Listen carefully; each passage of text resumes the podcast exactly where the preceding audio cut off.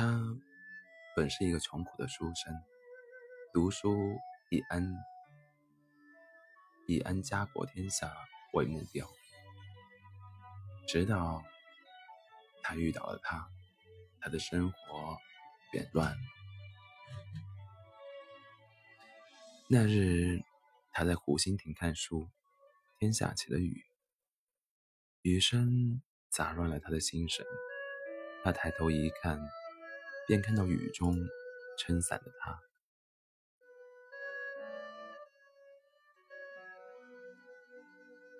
爱情总是喜欢不期而遇，有时是一个眼神，有时是一句话。他满腹经纶，本是富家小姐的他，也被他的风度深深吸引了。你说，我们会像司马相如跟卓文君那样吗？少女很踌躇，她眼前是他最喜欢的人，可他是富家千金。那时候的婚姻总是父母之言，媒妁之约。讲究的是门当户对。少年把她搂入怀中，在她的耳朵贴近他的胸口。我以后定要跟司马相如一样发达，到时候八抬大轿，明媒正娶你。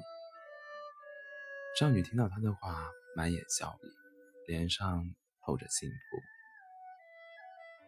如果我若是将来没有像司马相如一样发达，你会瞧不起我穷吗？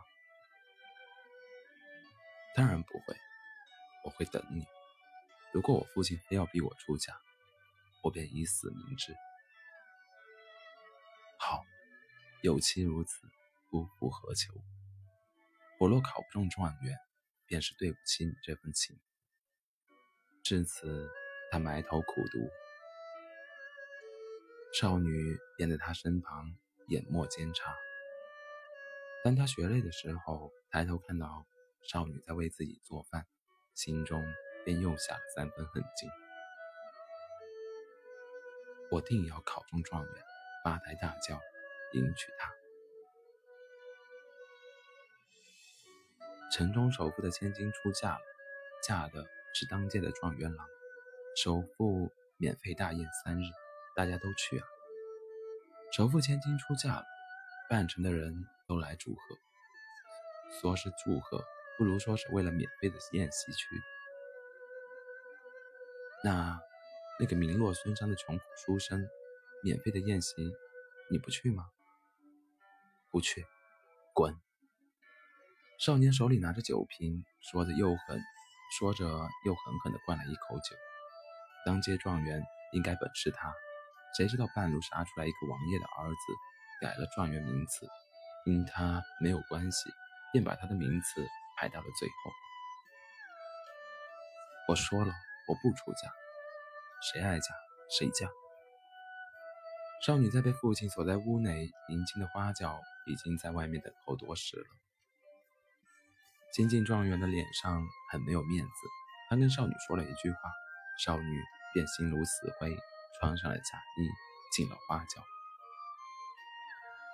你若是再闹，你知道我的身份，弄死他像弄死一只蚂蚁一样。我只是没酒喝了，并不是因为他。对，我只是想喝酒。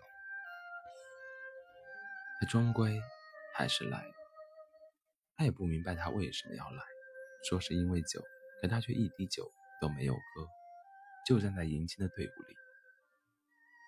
迎亲的花轿由远及近而来，他的心也提了起来。当花轿停下，在花轿里面走出穿上嫁衣的他时，所有人都在欢呼，唯独他精神恍惚。他终归要嫁给状元，我，我终归不是司马相如。配不上他罢少年讲完了自己的故事，看着下面的鬼魂以及桌上的孟婆汤，喝孟婆汤投胎前，要跟同期投胎的人讲讲自己的故事，这是阴间的规矩。兄弟，你这样就跳了护城河，你觉得你的死值吗？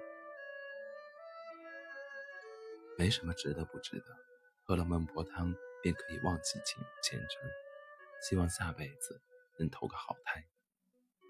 少年画壁，随着碗落地，还有两滴热泪。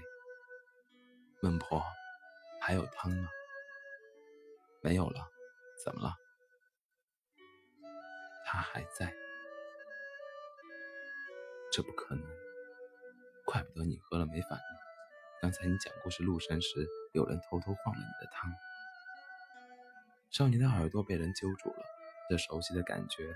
少年回头一看，果然是忘不掉的那个他。你居然要忘了我，亏我还为了你殉情。少年认了恩，然后笑了。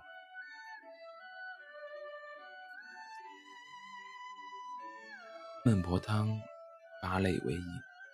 一滴生泪，两钱老泪，三分苦泪，四盏悔泪，五寸相思泪，六盏病中泪，七尺别离泪。第八味汤饮，便是一个孟婆的伤心泪。